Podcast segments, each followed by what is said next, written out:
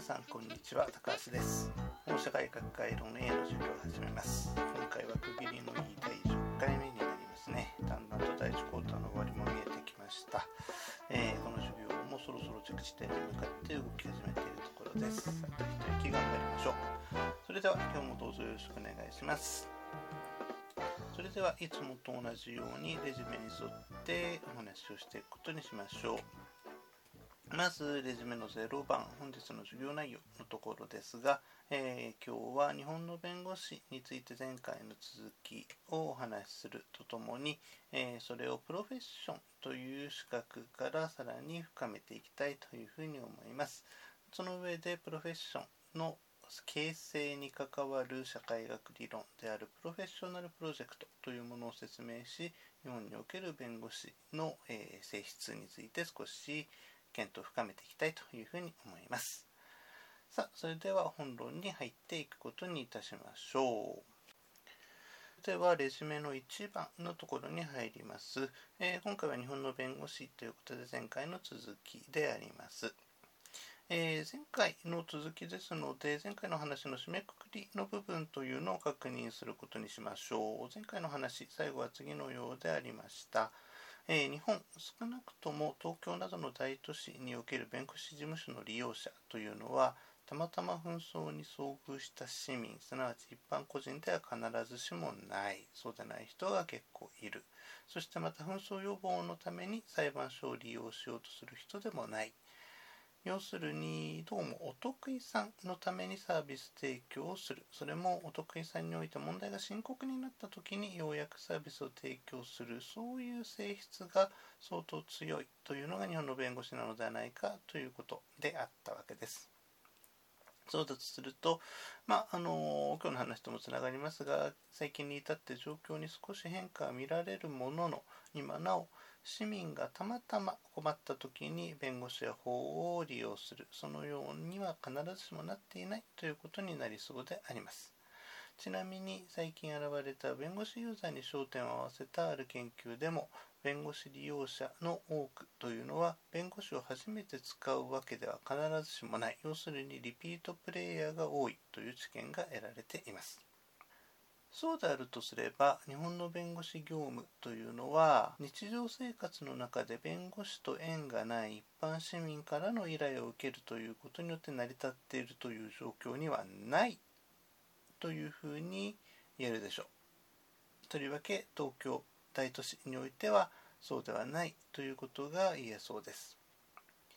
この状況というのを弁護士が私利私欲に走っている市民のために仕事をするという状況になっていない市民の方を向いていないというふうに、まあ、否定的に捉えるということは不可能ではありません。いわば弁護士が見入りのいい仕事に集中しているという捉え方ですね。しかしここまでの話をトータルに捉えると弁護士サービスの提供パターンというのを個人個人の心構えのみに還元することができるだろうかいう問題が出てきます。すなわち弁護士がサービスをこのような形で提供していることは単純に各弁護士の好み自分は儲けのある仕事がいいなだからそっちに行くよというような個人的な要素のみに規定されていると考えられるかというならそれは必ずしもそうではないだろうということです。繰り返して申している通り社会学というのは社会事象というのをできる限り個人的な要素に還元しない努力というふうに言えるわけですがそのような観点から検討するならば弁護士サービスについて現在の日本におけるような状況弁護士が見入りのいい仕事に力を注いでいて市民の方を向いていないというふうに見えるそのような状況に至った背景には各弁護士の個人的な要素以外の要因すなわち社会的な要因があるのではないかと考えられるんです。本日の授業の最初の部分というのはそのような社会学的要因というのがどのようなものであるかということをご説明するところにあります。ではそのような要因としてどのようなものがあると考えられるか。ここで指摘したいのは弁護士の業務体制のあり方です。レジュメ括弧2番に入ることにいたしましょう。より踏み込んで申し上げるならば、日本の弁護士の業務体制というのは一般的に非効率的であるというふうに表現することができます。そのことが弁護士の先ほど申したような性質というものものをもたらしている可能性が強いというのがここからご説明したいことです。どういうことかというならばまず日本の弁護士事務所の形態についてお話をすることにいたしましょう。大きく分けるならば弁護士事務所の形態というのは単独型と共同型の2つに分かれます。レジュメ括弧2の A と B がそれぞれ単独型と共同型ですね。でこのうち単独型というのは非常に単純です。弁護士が1人で勤務する事務所形態、1人で事務所をま、経営する、そのような形ですね。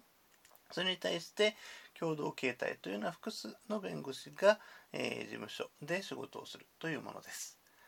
しかしその上で共同型というのはいくつかの形に分けられる。レジュメには B の丸1、丸2、丸3、丸4とまず大きく分けておき、そしてさらに B の丸1は 1A と 1B というふうに2つに分かれています。順にご説明しましょう。まず B の1としたのは雇用形態と呼ばれるものであります。これは1人の弁護士が他の弁護士を雇用するという形態です。えー、親弁事務所というふうに表現されることもあります。まあ、親分の弁護士がいる事務所ということですね。で、それに対して雇用されている弁護士は、え移送弁というふうに呼ばれます。移送弁の移送は、え移送労の移送であるとか、忙しいの人だというふうに、まあ、言われる。まあ、移送労なんでしょうね。えー、いうふうに、えー、言われるものです。そしてこの雇用形態というのはさらに2つに分かれます。その移送弁、えー、まあ、雇われている弁護士ですねが従業員型というふうに表現されるものとその雇われている弁護士がアソシエイトであるそういう方であるというふうに言われるものです。それぞれどういうものかというと従業員型というのはですね移送弁が個人で自分一人で、えー、事件を受任することができないということは移送弁はあくまで親弁のために仕事を行うというそういう形の事務所です。それに対してアソシエイト型というのはイソ弁が自分でも仕事を自ら引き受けることができるというそういう形です。で、えー、この両者の分布というのはどうも、まあ、その地域国によって違っているようでありまして、えー、日本ではイソ弁アソシエイト型が、えーまあ、圧倒的に多いというふうに言われています。それに対してイソベン従業員型は例えばフランスの大規模事務所なんてではよく見られる大抵こっちだというふうに、えー、なっているそうです。さて、えー、まあ、それぞれの性質については引き続き、えー、ご説明をしますけれどもまずはそれぞれの、え別の方についてお話をすることにしましょう。共同形態の2つ目のパターン、大きな2つ目のパターンというのは経費共同形態と呼ばれるものです。これはどのようなものかといったら複数の弁護士が仕事を行いその際に事務所の運営経費は分担する例えば事務所の賃料であるとか光熱費であるとか事務所で雇っている事務員さんの給料であるとかそういったものですねそうした運営経費は分担するのだけれどもサービス提供はその複数の弁護士それぞれが一人一人別個に自分の責任で行うそのような形態を指します。したがってこの経費共同形態というのは本質的には単独経営であるというふうに考えることができます。少なくともサービス提供の面では一人一人の弁護士が別々に仕事を行っているという意味で単独経営というふうに考えることができます。それに対して収支共同形態 B の3ですねというのは複数の弁護士が経費を共同分担するここまでは経費共同と一緒なんですがとともにサービスや収入についても共同にする。そのサービス提供というのは事務所名で行う。そのような形態です。そうであるので単に、え、事務所の運営経費を分担するだけでなくて仕事もまあ一緒に合同で行うと。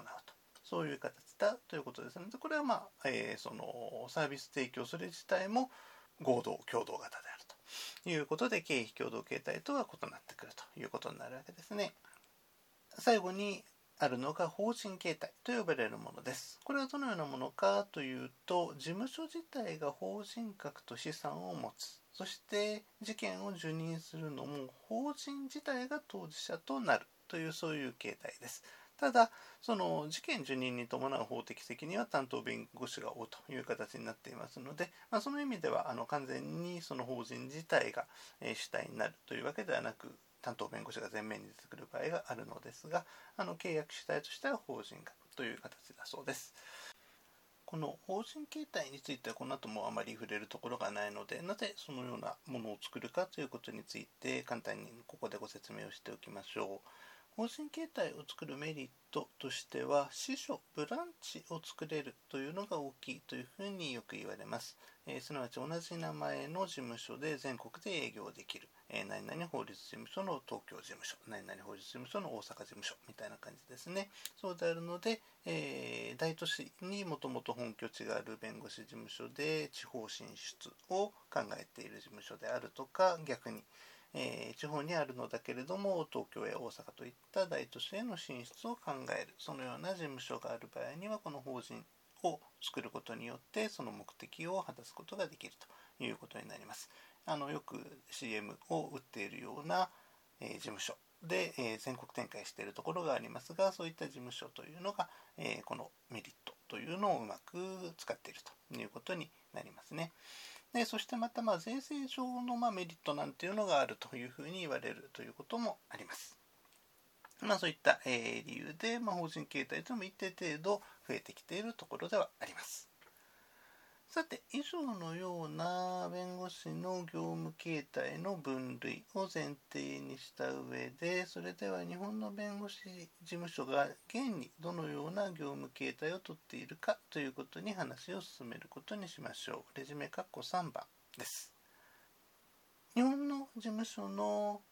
実態というのはまず何といっても個人経営すなわち単独形態が相当多いというところにその特徴を見いだすことができます。1990年時点の経済基盤調査の結果を見ると実に全体の6割近くが単独形態であったそしてそれは2010年の調査を見ても34%と3分の1程度をなお占めているということである他方雇用型でない共同型まあ基本的な経費共同と収支共同が多いわけですがは増加しつつあるのだけれどもその内訳を見ると何といっても経費共同の方が多くて収支共同は少ないという特徴がずっと見られます。そしてこれら共同型においてもこの場合は雇用型まで含めての共同型を見てみてもその事務所の規模というのは5名程度までの小規模事務所が相当数を占める例えば2010年時点を見ても2名から5名の事務所というのが40%以上あるんですね。ということは単独個人経営のものを合わせると実に7割以上は5名まで5名以内の小規模事務所であるということになります。以上を前提とした時にこれはどのような意味を持つかでありますが一言で言うならばこのような単独形態およびそのまあそれとパラレルに考えることができる小規模の経費共同形態では複雑な事件あるいはさまざまなタイプの事件を当該事務所で処理するそれに対応するという体制が整わないというそのようなことを意味する。どうしてかというならもうこれはもうすぐお分かりいただけますよね。単独事務所であるならば1人でさまざまな事件に対応しなければいけない。しかしその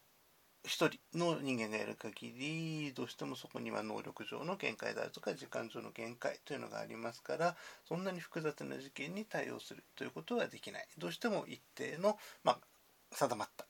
えー、タイプの事件の処理に集中せざるを得ないということになります。そしてそれが人数がまあ数名まで増えたところであまり大きくは変わらないということになりますしさっきも申しました通りもしそれが経費共同形態であるとするならばそれは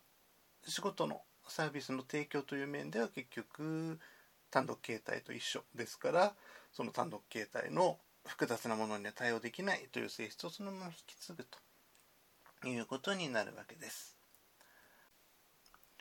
そのように考えると雇用形態というのは一定程度の,、まあそのメリット、えー、業務形態としてさまざまなタイプの事件に対応する可能性というのを単独形態に比べると持っているというふうに言えるでしょう。ただしその場合も親弁以外の弁護士すなわち一層弁はなかなか親弁の指示というのを無視はできない面というのがあります。それはアソシエイト型であっても、えー、一定程度同様です。そうしますと親弁の指示方針というのに一定程度従いその事務所のために働くという面が出てくる。ということは、えー、自ら積極的にさまざまな事件を複雑な事件であるとかさまざまな事件に対応するということができず、まあ、最後は親弁の方針次第というところが出てきてしまうというところはあります。そしてまた雇用形態というのは次のような性質を持っているということも指摘しておきましょう。すなわちそこにはですね、人が居つきにくい、その磯弁ですね、が居つきにくいというところがあります。なぜかというならば、磯弁、まあ、日本の弁護士はしばしばなんですけれども、独立志向というのを持っている人というのが一定数います。でその人たちというのは一定の年数の修行を、えー、親弁のところで積みそのプロセスで磯弁として働く中で資金を貯めるとともに人脈すなわち将来のクライアントですねそれの開拓を広げるということを行う先ほどね、えー、イソベンアソシエイト型というもの、えー、レジュメで言うならば A の、えごめん失礼 B の 1B ですね B の 1B のイソベンアソシエイト型というのはイソベンが自分で事件を受任できるというふうに申しましたね。これは非常に今のことと意味が、えー、つながっているのでありまして、えー、自分の将来のクライアントお得意さんというのをイソベンとして働いてる間に見つけることができる。その基盤を作るということにつながってくるんですね。でそれでまあ一定程度ね目処がついたら独立会議をしたとしてもお客さんがつくぞということの目処がついたならば他の携帯の事務所に移行する、まあ、要するに自分で、えー、単独携帯で、えー、それに移行する傾向が強いというふうに言われています。要するところ雇用形態というのは、えー、独立開業する独立開業して自分が親弁になるそういう単独志向型弁護士の養成所という性質をずっと持ってきたというところがあります。そうであるので、えー、先ほど申しました通りなかなか人が居つきにくい。で人が居つきにくいと、えー、どうしても仕事というのを長期にわたる、えー、仕事というのに取り組むということが難しいという面が出てきて、え一部の複雑な事件そう簡単には終わらなくて、え長く取り組まなければいけないような事件に対して弁護士事務所が、え積極的に取り組んでいくということをあの十分に促進しないそのようなことにつながってくるということになります。ただし、まあ、2010年調査の結果を見てみますと明らかに弁護士事務所というのは全体として大規模化しているということは言えます。でその背景にはもちろん前回お話をしました弁護士数の、えー、急激な増加ということがあります。その意味で、まあ、弁護士の業務形態というのもあのこの15年ぐらいで非常に大きな変化というのを見せてきておりますので今申し上げた状況というのは、まあ、今実施中である2020年調査との関係で言うならば、えー、大きく変化をしてくるかもしれません。あの今までの状況10年前までの状況を申し上げるならば、えー、今お話をしたようなところがあるということです。そしてその今お話ししたようなところというのを要約するならば次のように理解することができます。すなわち少なくとも2010年頃までの日本のリーガルサービスの問題点というのは弁護士が効率的な業務体制を持たないその結果として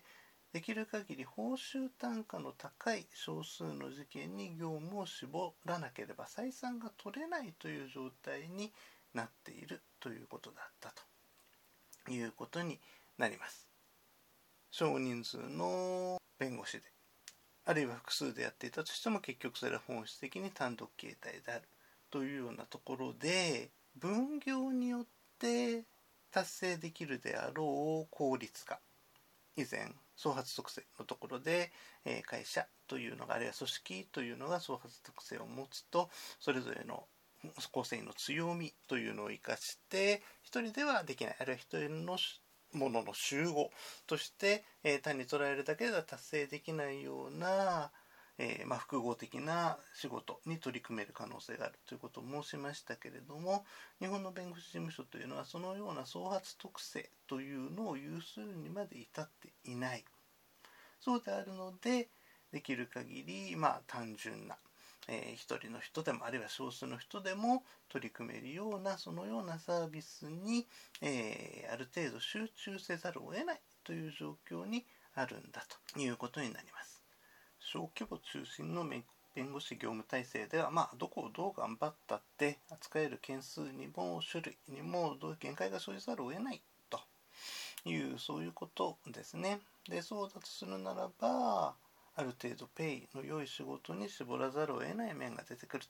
ということであります。以前もお話ししたと思いますが単独事務所であっても事務所の維持にはそれなりに経費がかかりかつ責任が伴うものですからきちんきちんと収入が入ってくるということはとても大事なことです。なかなか冒険ができないということになるわけですね。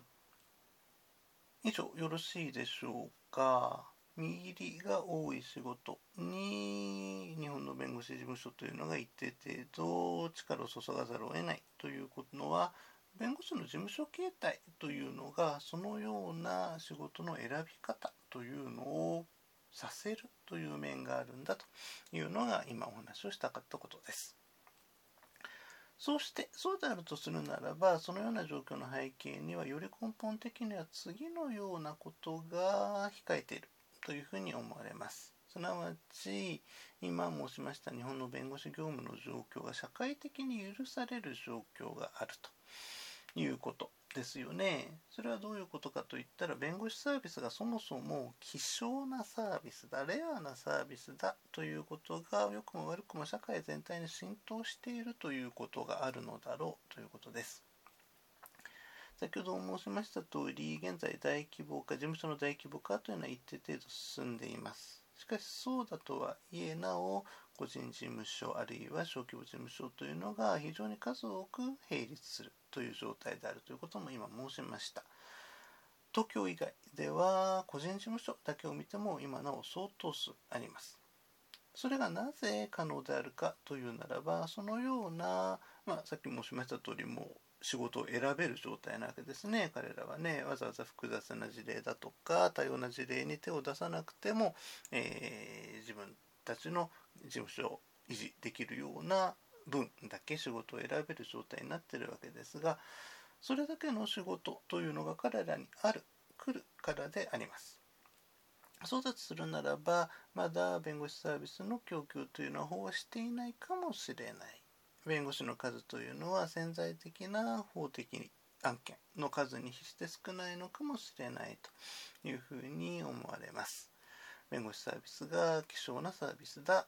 というふうに先ほど申しましたのはそのような意味です。しかし前回ご説明しました通りこの20年間で弁護士の数というのは急激に変化しつつある大幅に増加しつつありますそうであるので弁護士の数が飽和しているかどうかというのは経験的には開かれた問題でありだからこそまあ前回の課題を皆さんに出したわけですが、まあ、今後引き続き状況を見ていきたいところだということになります。少なくとも10年前までの状況を見るならば弁護士の業務形態というものが弁護士をしていわば簡単に効果的にお金を稼げる仕事というのに向かわせるそのような背景としてあったということが、えー、今皆さんにご理解いただきたかったことであります。以上大きな1番のご説明をいたしました。ここでちょっとブレイクを入れることにしましょうか。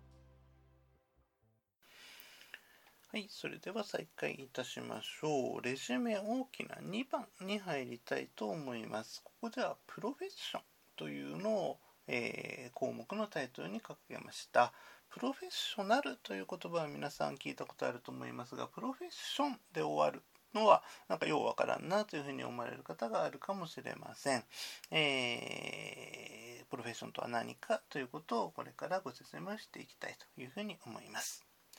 さて、レジュメの過去1番、2の過去1番に入ります。先ほどの話の続きから議論を進めることにしましょう。先ほど私は日本の弁護士というのが比較的見入りのいい仕事に集中できるというのは業務形態というのがいわば非効率的なものであるというそのようなことを背景にしているんだと。そしてさらにその背景には弁護士サービスあるいは弁護士自体というのが希少なものであるということが関わっている可能性があるということを申しました。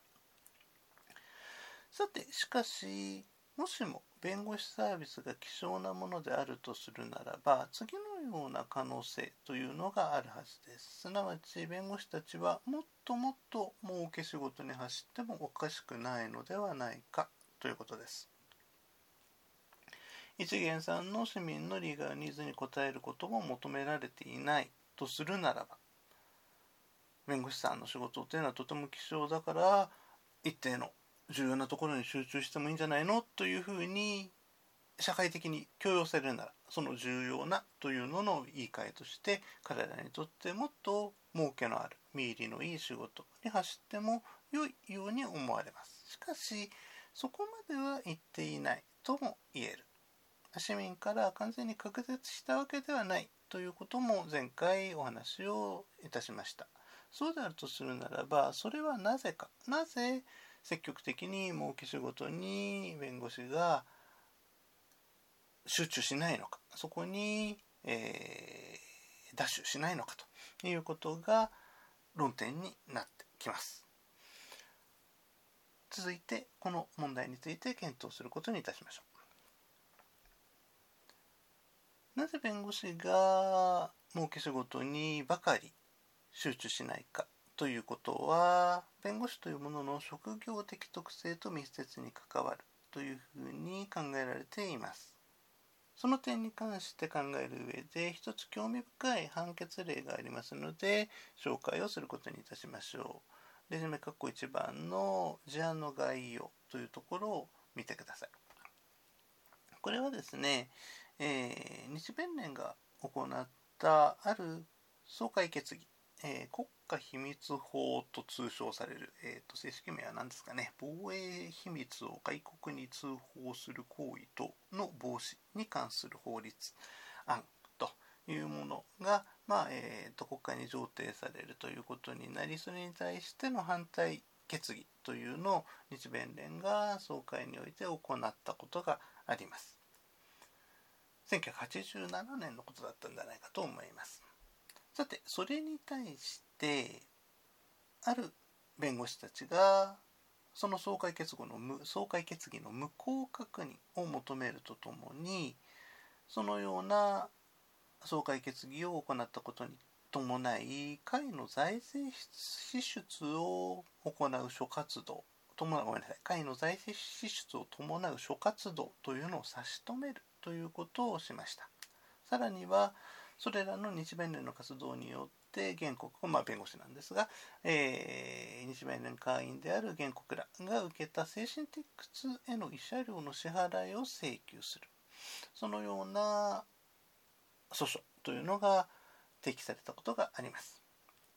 要するところその国家秘密法への反対決議というのは政治活動であってかつその政治的な信条というのは弁護士によっていろいろであるとそれにもかかわらず、えー、日弁連が組織として、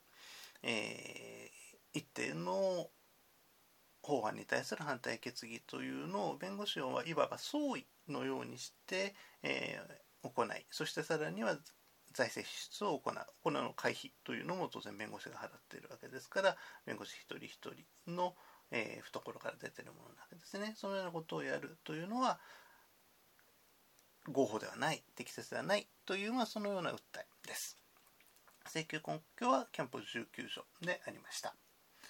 さてそれに対してでまあ原審がありその上で控訴審判決というのが出るのですがその控訴審判決がここで見たいものであります。まず第一に総会決議無効の無効確認の訴えについてはそのレジュメに書いたようなロジックで、えー、棄却どころでなく却下されるという形で終わりました。もう確認の利益は存在しないんだということなんですね。総会決議は会員個々人の意見や活動を拘束するのではなくて法律上の効果を有しないんだなので権利侵害は成立しないという話でまあなんか随分もう大冗談に、えー、大前提からバサッと切られちゃったなという感じです。そしてまた差し止め請求及び資料請求も棄却されました。さてその上で今注目したいのは特に前者却下された部分に関連して裁判所が日弁連の法人としての目的について認定しているその内容であります。えー、レジュメに重要部分というのを引用しておきましたので、まあ、その部分今読みながら話を聞いてもらうのがいいでしょうかね。あの全部はここで読み上げませんけれどもポイントポイントを確認しておきましょう。まず、えっ、ー、と前半の段落法人はで始まって切れ目になる、えー、され許されないものというべきである。までのところというのは要するところ日弁連というのは強制団体、えー、強制加入の団体でありますので、えー、政治的な主張主義、えといったものを前面に出したり中立性公正を損なうそういった活動をするというのは許されないと、えそこから脱退する自由というのが会員である個々の弁護士にはない。以上、え一定の制約はあるということをまず前段で言っている。のだけれどもしかしその上で次のことはできるんだというふうに言ってるんですね。何ができるのかここはちょっと読むことにしますね。しかし弁護士は基本的人権を擁護し社会正義を実現することを使命とし弁護士法に定められている。社会秩序の維持及び法律制度の改善に努力しなければならないとされているところ、弁護士に課せられた右の使命が重大で、弁護士個人の活動のみによって実現するにはおのずから限界があり、よろしい弁護士個人の活動のみによっては実現できない。で、特に法律制度の改善のごときは、個々の弁護士の力に期待することは困難である。個々の弁護士の力に期待することは困難であるということ。で、非コースに日弁連は弁護士の集合体である弁護士会と弁護士の集合体であり、その上部組織であることを考え合わせると、非コースに日弁連が弁護士のこの使命を達成するために、基本的人権の擁護社会正義の実現の見地から法律制度の改善、創設、開廃等について、会としての意見を明らかにそれに沿った活動をすることは OK なんだ日弁連の目的と密接に関係を持つのでその範囲内なんだというふうに言っているということになるわけです。さあこのことは何を意味するかというならば先ほどもちょっと言葉として使いました創発特性的特徴集合体の創発的創発特性的特徴というのの認定がここになされているわけです。一つには単純に弁護士の単なる集合を超えた日弁連という法人が存在すると最初に法人の話が出てきてますからねという意味でそうなんですが、えー、この判決文ではさらにもう一段階先に議論を展開しているわけですね。弁護士会というのは通常の法人とは異なるんだというわけです。個人の弁護士とは異なるものとして弁護士会というものの存在が認定されていてしかもその存在が弁護士という仕事の特殊性判決文の中では弁護士に課せられた右の使命というふうに言われるわけですね。それゆえに通常の法人とは異なる性質を持つんだでその異なる性質を持つというのはどういうことかといったら基本的人権の擁護社会正義の実現の見地から法律制度の改善創設開廃等について意見というのを明らかにし活動するということは認められる。そのような、まあ、かなり踏み込んだ性質を持つものなんだというふうに言ってるということになります。さてここから関心を寄せたいのは弁護士が他の職業とは異なる性質を持つ。だ今まあその判決文の限りでは少しご説明をしましたがその他の職業とは異なる性質というのがもうちょっと踏み込んでみるならばどのような性質のものであるかということ。そのことを引き続いて見ていきたいというふうに思います。そこでレジュメ括弧2番に入ることにいたしましょう。プロフェッションであります。今見た判決文で述べられたような法律家集団そしてそこから演繹されるものとしての個々の法律家とりわけ弁護士の役割というのはしばしばプロフェッションとしての役割というふうに表現されます。えこの点2年前の放射大学入門の受講者の皆さんにはちょっと復習も、え入ってきますけれども大事な点ですのでもう一回確認してください。さてプロフェッションとは何かというならばこれはこのえプロフェッション概念について非常に重要な研究というのを早い時点で行った石村善介先生の文章というのを引用することでご説明しましょう。レジュメに掲げておきました。プロフェッションとは？学識すなわち科学または高度の知識に裏付けられそれ自身一定の基礎理論を持った特殊な技能を特殊な教育または訓練によって習得しそれに基づいて不特定多数の市民の中から任意に提示された個々の依頼者の具体的要求に応じて具体的奉仕活動を行いよって社会全体の利益のために尽くす職業である。とこのプロフェッションには伝統的に医者聖職者宗教家ですね。および法律家がこれに該当するというふうに考えられています。そして彼らは特徴として今見た通り、えー、大きく次の3つの要素を持っているというふうに考えられています。レジュメ3ページの一番上のところですね。括弧3ですがプロフェッションの所得徴というのはまず1つ目として高度の学識に裏付けられている、まあ、別の言い方をするならば専門性というふうに表現することもできるでしょう。そして2番目の特徴として公共奉仕ということは社会全体を目的とする、えー、活動であるというふうに言われます。えー、公共性あるいは利他性というのを持っているというふうに表現することができましょう。そして3つ目として彼らは職業的な自立すなわち自治性というのを備えているというふうに言われています。順に簡単に確認しておきましょう。このうちの1つ目、えー、高度の学識に裏付けられた専門性を持つことが必要であるというのは、まあ、これはまあ説明不要かなというふうに思います。人々のさまざまな意味での危機を救うというのは容易な仕事ではありません。誰でもできる仕事ではないので、えー、それだけの学識が必要になるということです。それに対して2番目公共奉仕を目的として社会全体を、え対象とするというのは今申したような困難な仕事であるだけにともすればこれらの仕事はそれ自体大きな権力となり得ます。どういうことかというなら人々はこれらのプロフェッションの助けを借りざるを得ない、えー、場合がありそしてそれは誰でも、えー、そのような場面になりうるわけですからプロフェッションは場合によってはいわばその危機的状況に陥っている人たちの弱みにつけ込むことというのができます。例えば端的には報酬を釣り上げるというような形で弱みにつけ込むことができます。それだけに、えー、そのようなことというのをできる限りしてはならないというふうに考えられるということです。そうしないと全ての人は危機的状況に陥った時このプロフェッションを必要の助けを必要とするというその要請と衝突してしまうからですね報酬を釣り上げたりするならばお金を持ってる人しかプロフェッションのサービスを受けることができないそれはいけないだろうとそれを防ぐためにこのような公共性という要素というのがプロフェッションの特徴に入ってくるということです。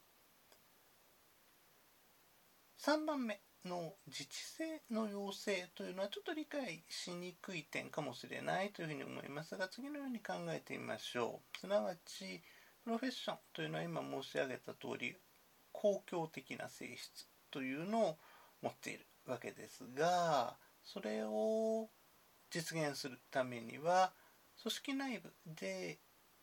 自発的にその公共性というのをずっと維持する努力を行わなければいけないということです。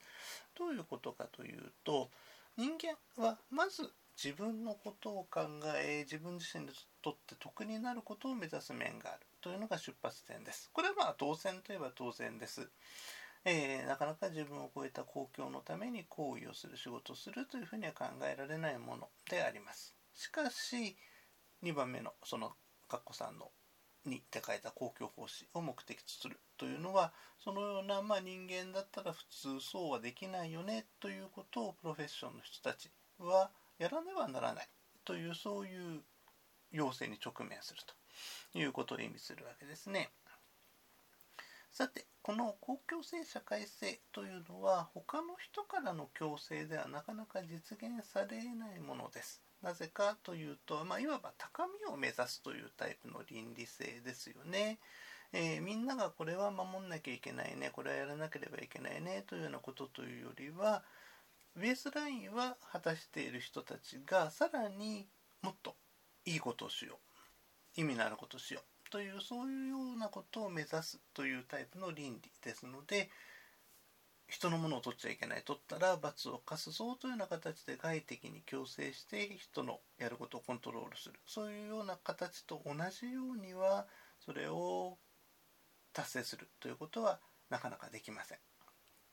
外的な強制によっては実現することが難しいのがこの公共性社会性ということです。そこでこのプロフェッションというのはいわば同業者の間での相互研鑽相互監視によってそのような高みを目指すということを実現するものなんだということになってきます。受講生の皆さんの中でもですねこのコロナ騒動の間に例えばサークルや、えー、部活などで時間を決めてオンラインでみんな、まあ、集合してっていうのかな、えー、サインインしてその会合の形でトレーニングをしたりするということをしていた方が結構おられるんじゃないかというふうに思うんですが、まあ、それと一緒ですよ。自分一人ではなかなかねその毎日毎日一定程度のトレーニングを行うということはやりにくい達成しにくいものだけれども相互に見ていれば一緒にやろうというような形で取り組むならばなんとかなるということがあるわけです。それと同様に公共性を獲得し発揮するという個々の弁護士一人一人だとなかなか成し遂げられないことというのを弁護士の相互研鑽、まあ、あるいは悪く言えば相互監視ですがの仕組みによって達成するそのような仕組みというのを組織的に整えるのが自治団体の成立だというふうに考えられます。そうでありますので弁護士会は懲戒権要するにその弁護士が何か非行ミスコンダクトをした際にそれに対する懲戒というのを弁護士自身が行える、えー、懲戒権の自主的行使権といったようなものも持っているのであります。いわば倫理性というのを同業者組織の中で自己起立していくという面ですね。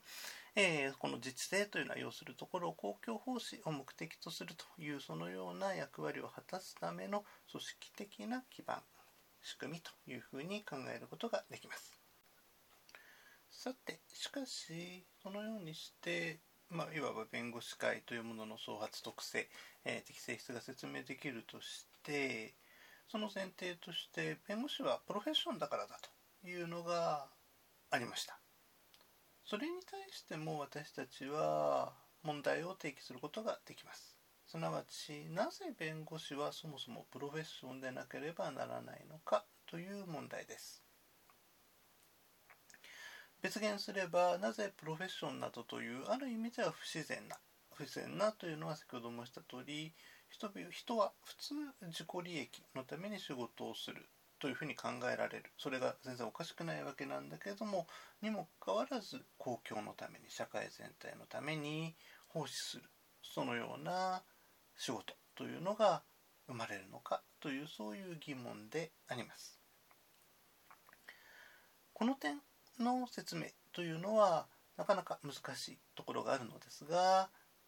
以下ではその問題難問に挑もうとした理論的な検討というのを一つご紹介することにしましょう。プロフェッショナルプロジェクトと呼ばれる議論がそれであります。レジュメ大きな3番に入ることにいたしましょう。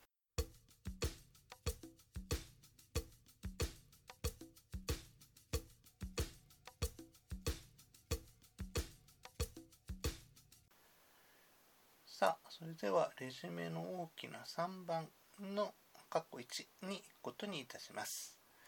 プロフェッショナルプロジェクト論というのはプロフェッションというものの形成を自明のものあるいは自然のものとは見ようとしないであるいはまた倫理や理念によって一定の専門職が社会に奉仕するという単純な理解にも組みしようとしないでなぜプロフェッションというものが成立するかというのをそのプロセスにおいて説明しようとするそのような議論です。プロフェッショナルプロジェクトの概要というのをレジュメに掲げておきました。ここでは武士又敦先生という先ほど出てきた石村先生のお弟子さんにあたる方ですが、まあ、私にとってこの方も大先輩にあたる方ですけれども武士又敦先生の、えー、大変要領の良いご説明に従って、えー、ここで皆さんにご紹介することにしましょう。プロフェッショナルプロジェクトというのはラースンという社会学者が提唱したものです。アメリカのというふうにこの武島先生書かれてますが、まあ、その大学院の教育はアメリカで受けている人なんですがもともとはあのフランス生まれだとかイタリア出身だとかなんかかなりあの複雑な、え、経路をたどった、え、方であるというふうに聞いています。え、そのラースンという、まあ、女性ですが、え英米における近代プロフェッションの歴史的成立過程の研究に基づいて提示したプロフェッション研究の理論的枠組みなんだと。で、えさっき申したことと重なりますが、えレジュメですね。現代の医師や弁護士などをプロフェッションという職業をたらしめたのは決して必然的な過程ではなくてむしろある職業集団がそれを目指して行った、えー、その達成の結果なんだというふうに考えるものだということなんですね。でその場合プロフェッションとなる職業集団が追求する目標には2つの次元があるんだと一つは、まず大事なところは、あの、レジュメにもアンダーラインを初めから引いておきましたが、一つは経済的な利害に関わる次元で、それは何によって達成されるかというと、知識の排他的なコントロールを通じた市場のコントロールを指すんだと。すなわち自らの職業を特別の知識技能に基づく専門的サービスとして再化し自分で再化し市場の特性を目指すことであるもう一つは社会性相上の位置に関わる次元で社会的上昇移動を通じた高い社会地位の達成であるこれら2つをプロフェッションとなる職業集団は目標として追求するんだということなんですね。でこれら2つの次元が深部に関わり合って絡まり合ってプロフェッション化が進行するということがこのプロフェッショナルプロジェクトの議論なんだということであるわけですがこれだけをあの言われても何が何だかちょっと分かりにくいだろうというふうに思いますので、えー、具体例で、えー、お話を説明することにいたしましょう。実際日本の弁護士のプロフェッション化というのもこのラースのプロフェッショナルプロジェクトの議論の枠組みに沿って相当程度理解をすることができるんですね。そこでレジュメ括弧2番に行くことにいたします。括弧2日本の弁護士におけるプロフェッション性の獲得丸1のところです。まずここでは先ほどの武島田先生の説明における、えー、知識の排他的コントロールあのレジュメでは知識の独占というふうにも短くしてしまいましたがそれに関わる、えー、ことに関係する事実というのを指摘することにしましょう。この経済的利害に関わって知識の独占知識の排他的コントロールを通じた市場コントロールを行おうとする動きというのは前回ご紹介しました弁護士に対する弁護士の増加に対する一部弁護士会の非常に消極的な動きに、えー、まあ、いわば象徴的に示されているというふうに言ってよいでしょう。要するに自分たちはすでに知識を持っている。その状況において新しく知識を持った人たちというのが数多くマーケットに入ってくる。ということを防ごうとする動きというのが弁護士の増加に対する抵抗として現れたんだというふうに理解することができる。ということになります。前回授業でご紹介した記事に加えてレジュメではもう一つ関連する記事というのを掲げておきました。え2012年の日弁連の会長選挙に関する記事ですけれども、えー、そこでは宇都宮さんという覚えてらっしゃるかな、えー、この授業で以前1回出てきました、えー、宮部みゆきさんの歌詞を文献としてご紹介した際にそこで出てきた弁護士のモデルというふうに、えー、紹介されたのはこの宇都の宇都宮さん。でありましてあの宇都宮さんはその後日弁連の会長になるんですね。でその会長になった後でさらに再選を目指すという、まあ、日弁連としては、えー、かなり異例のことを行う。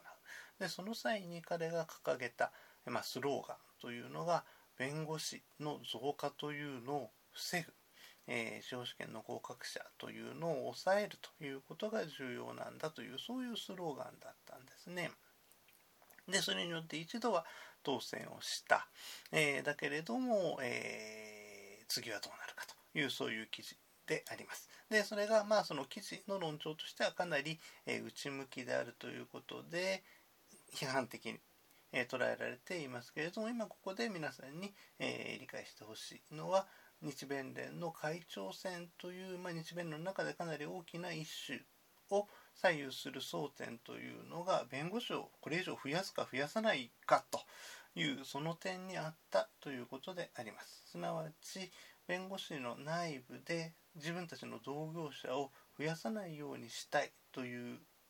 勢力というのが相当程度今から10年弱前にはあって、まあ、10年以上に実際のところは続いてるんですが、えー、あって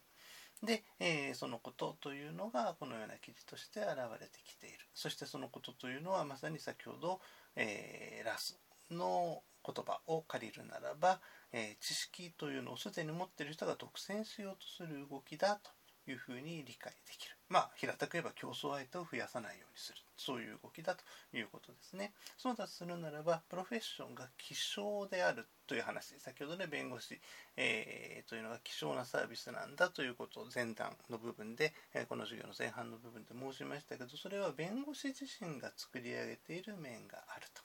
というふうにも考えられるわけですね。あと、レジュメにはそれ以外にも、たまたまもう目についたものの列挙ですけれども、えー、200890年ぐらいかな、に、えー、いくつかの弁護士会というのが、できる限り弁護士を増やさないようにというアピールというのを出しているというのを例として挙げておきました。要するに日弁連、えー、全国規模の団体だけの話でなく各地域においても弁護士を増やさないようにということを弁護士自身が言うという動きが、えー、ずっとある時期にあったんだということであります。これが、えー、知識の独占ということに関する、まあ、日本における動きの例証というふうに言えることです。続いてレジュメ括弧3番日本の弁護士におけるプロフェッション性の獲得の2番として社会的地位の獲得についてという、えー、そこに向けてということについてもご説明をいたしましょう。レジュメ4ページの一番下の方ですね。ここではちょっと日弁連の歴史的な動きというものに注目をしてみましょう。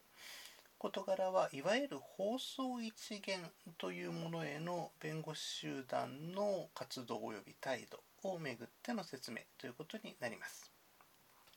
で、括弧3の括弧 A で前提というふうに書いたところですが、まず大事に放送一元、皆さんご存知でしょうかね、えー、確認をしておきましょう。放送一元というのは、まあ、法令上あの一度定義されたことがありますので、それを引用しておきましたが、裁判官は弁護士となる資格を有するもので、裁判官としての職務以外の法律に関する職務に従事した者のうちから任命することを原則とする制度を言う。分かりにくいですけれども、あの要するところ裁判官になる人というのはもともと弁護士であった人から選ばれると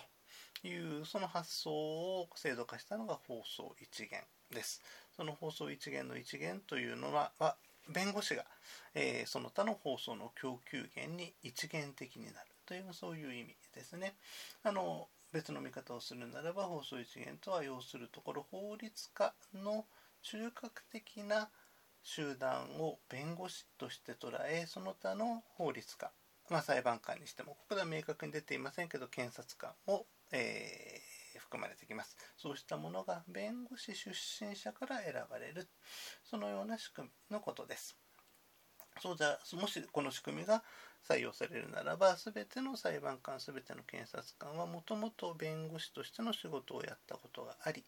でその一定程度経理を積む中から適正なる人が裁判官検察官になっていくという、まあ、そういう仕組みだというふうに考えられるんですね。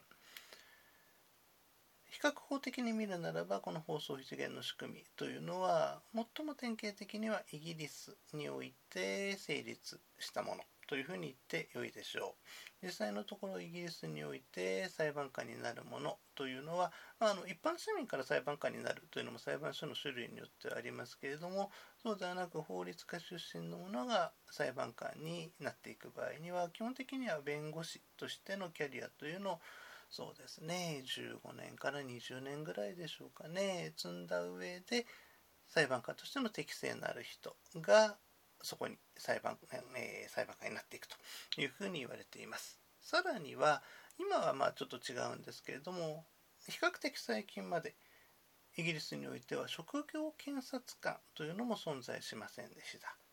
裁判官して、えー、弁護士が、えー、その事件その事件でその都度検察官としての役割を果たすというちょっと日本の仕組みから考えると想像しがたいような仕組みというのが比較的最近までイギリスでは捉え捉えていたこれも、まあ、その放送一元という仕組みが大前提としてあるからですさてそのような放送一元というものを日本においても採用するべきだという動きというのが長く日本では弁護士によって唱えられてきています。最近ではあまりこの動きというのは強くないところがあるのですけれども、えー、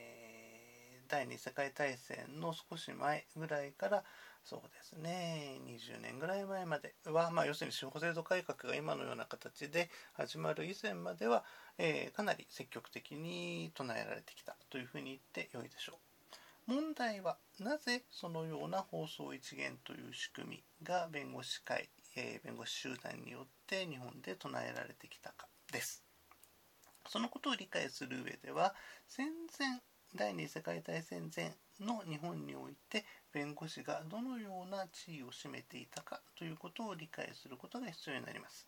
レジュメ5ページの上側のところにそれに関する、まあ、あの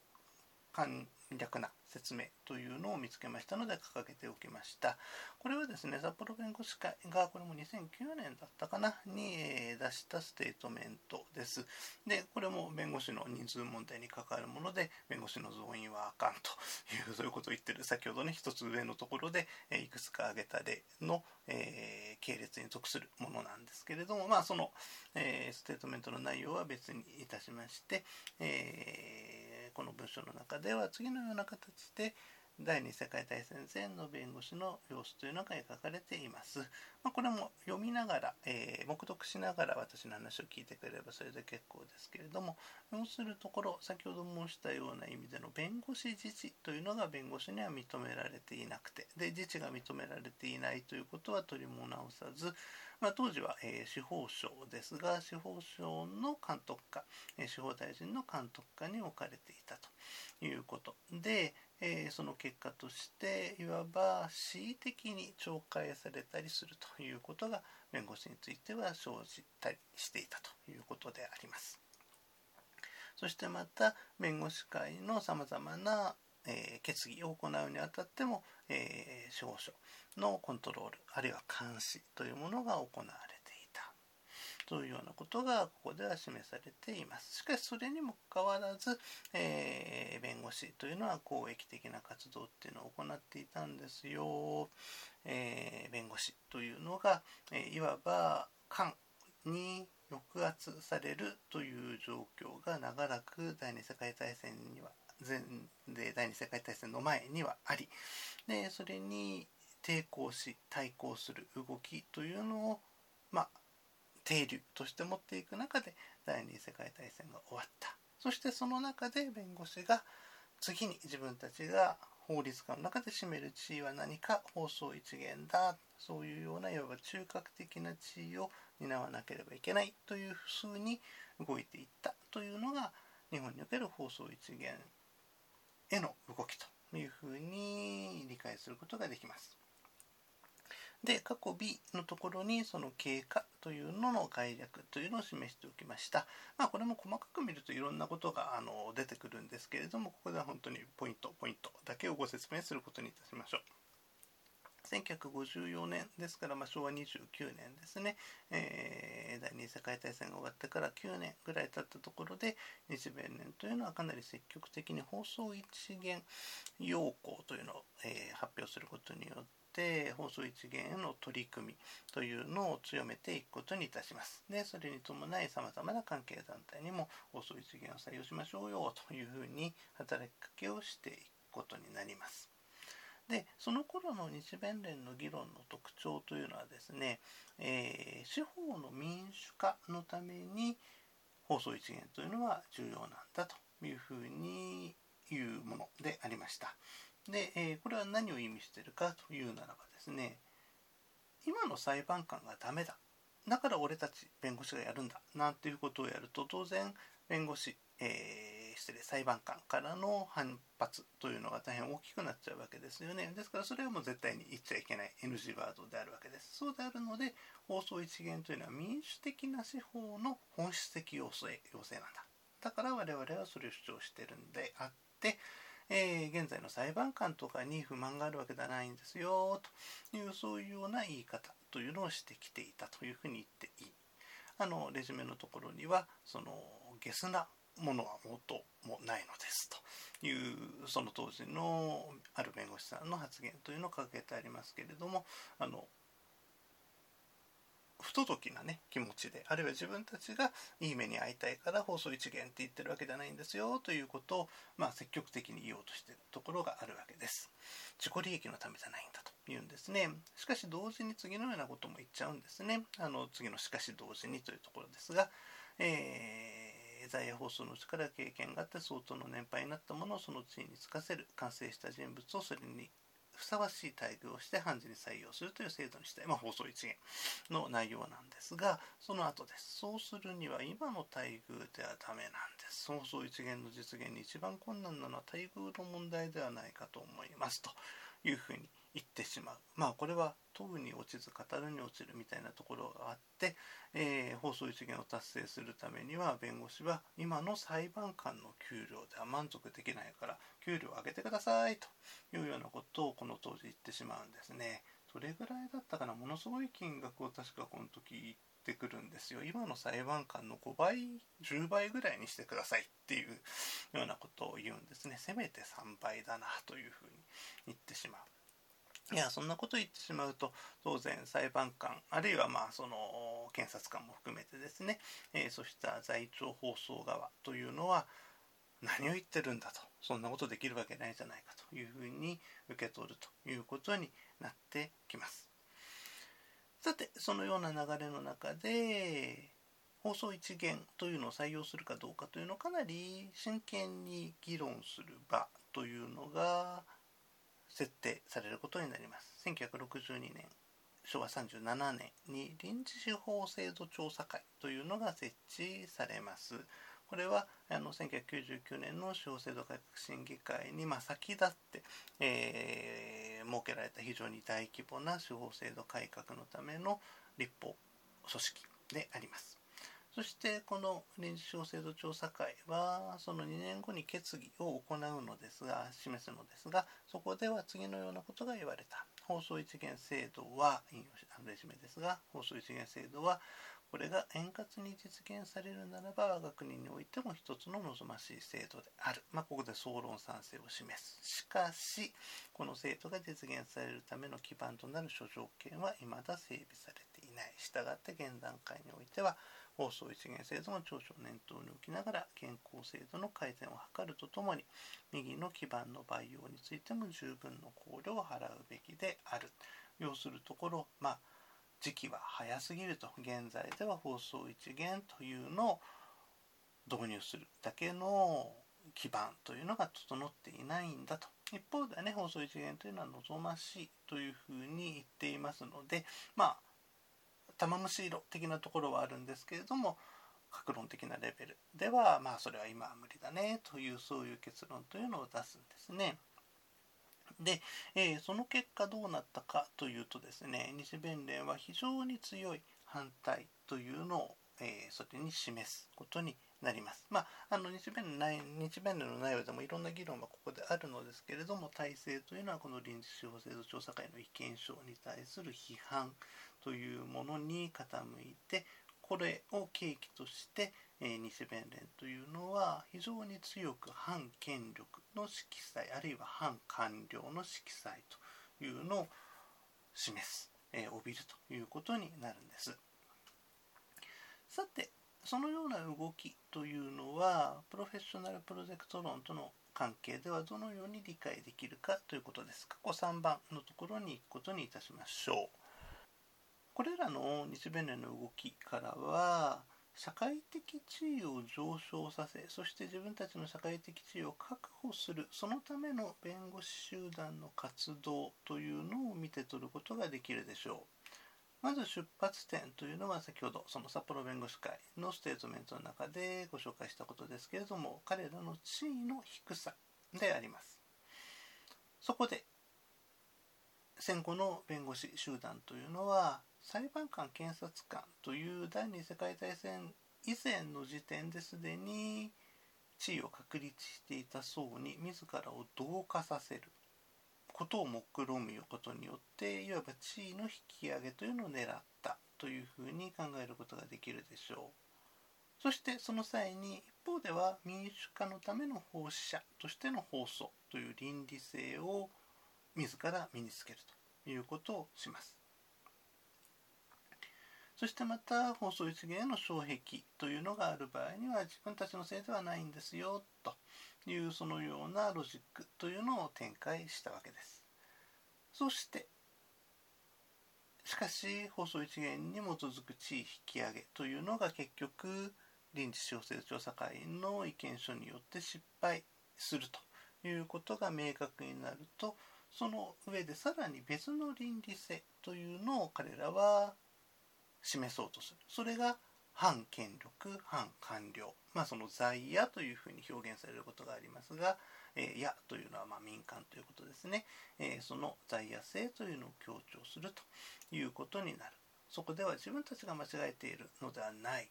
むしろ自分たちは正しい。間違えているのは、えー、法務省裁判官、え検察官。そういったまあその在庁と呼ばれるものですが在庁権力なんだ。いうふうに言う。そのような動きであるというふうに理解できます。要するにこれはプロフェッショナルプロジェクト論から見るならば弁護士層が社会的地位を向上させようとする動きとみなすことができそしてまたそれに伴い倫理性というのを自らが持っている、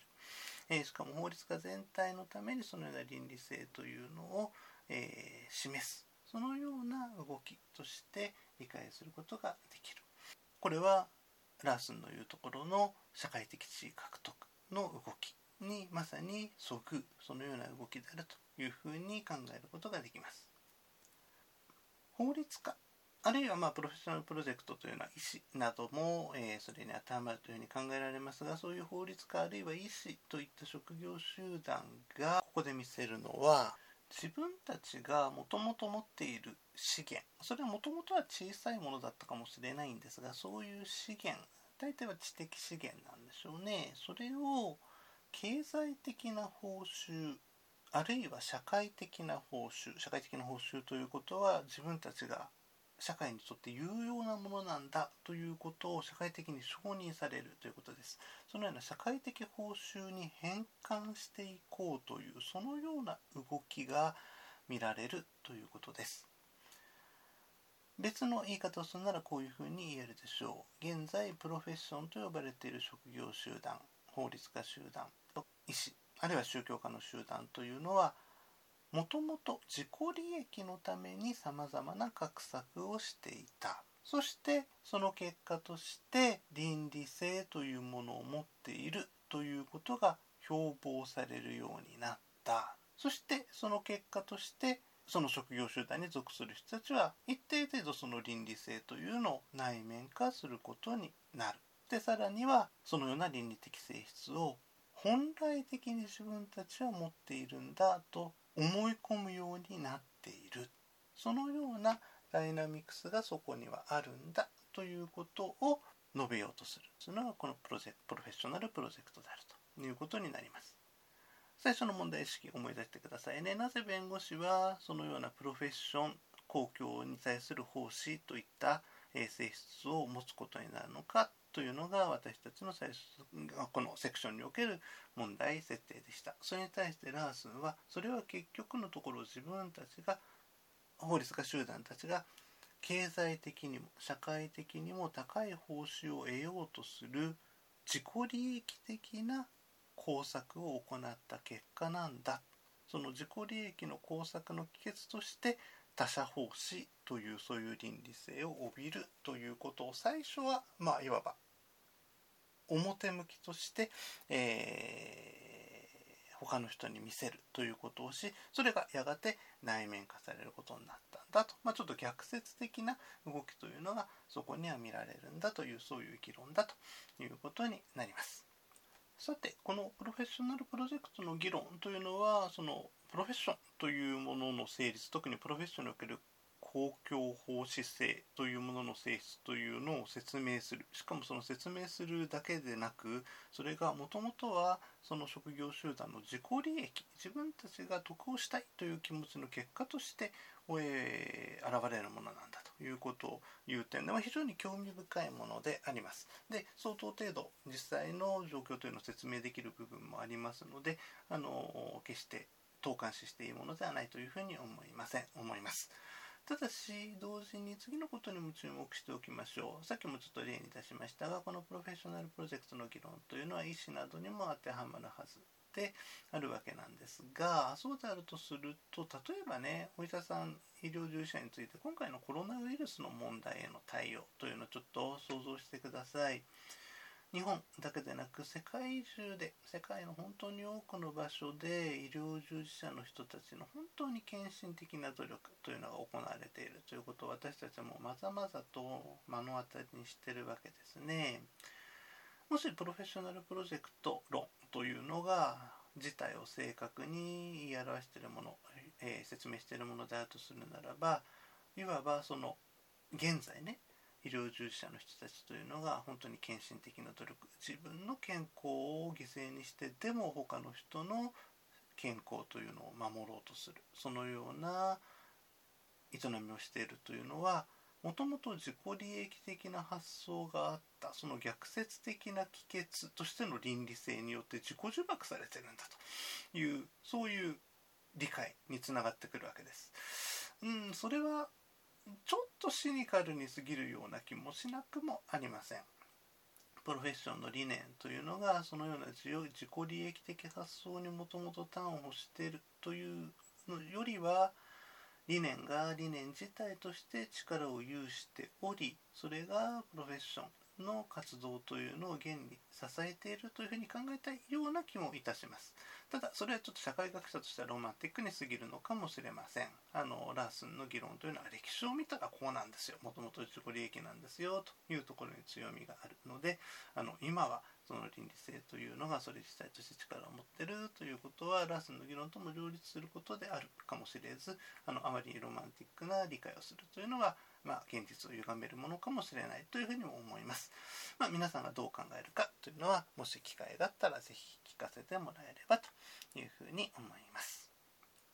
さて、えー、今日の授業は以上で終わりです。えー、レジュメ4終わり2のところで簡単にまとめておくことにいたしましょう。今日の授業の前半部分というのは日本の弁護士の仕事の仕方の特徴すなわち一定程度見入りの多い仕事というのに時間とエネルギーを割くというのがどのような要因によって規定されているかということをご説明しました。でそれはまず第一次的にはえー、業務形態日本における弁護士の業務形態の特色というものによって規定されている。そしてさらにはそれを可能にするものとして日本の弁護士人口というものが比較的少なめに抑えられているということによって規定されている面があるように思われるということに、えー、のご説明をいたしました、え、各弁護士の好みといったものによってそれが規定されている。その面もあると思いますがそれだけではないということですね。そしてその上でしかしその上でものすごく私利私欲に走るわけでもない。一定の公共性、えー、公益性ということを弁護士が身につけているということに注目をした上でじゃあ弁護士の公益性というのがどのようなものによって、えー、生成させられてきたのかというそのようなことについてさらに検討したでそのような説明としてプロフェッショナルプロジェクト論というものを、え、皆さんにご提示したということでありました。えー、弁護士については、えー、今日で終わりまして、えー、続いてその他の法律家特に裁判官について、え次回は話を進めていきたいというふうに思います。えっと、今日の配布文献はですね、えっと、もうこの授業で何度もお名前が出ている人ですけど、佐藤洋先生の書かれた変動期の日本の弁護士という論文を、えー、配布することにいたしました。この、えー、論文は授業でもご案内いたしました弁護士の経済基盤調査のデータというものを経年的に見て、ここ40年ほどの間に失礼30年ですね、え30年ほどの間に日本の弁護士というのがどのように変化してきているかというのの外観を示してくれているものでありますので、まあ、今日のこの授業の中で触れられなかったこと例えば弁護士の収入などについても、え、検討していますので是非見てほしいというふうに思います。さあこの後15時5分頃から Zoom 会議室でいつもの通り質問などを受け付けます。関心のある方は参加してください。その人たちも参加しない人たちもごきげんよう。さようなら。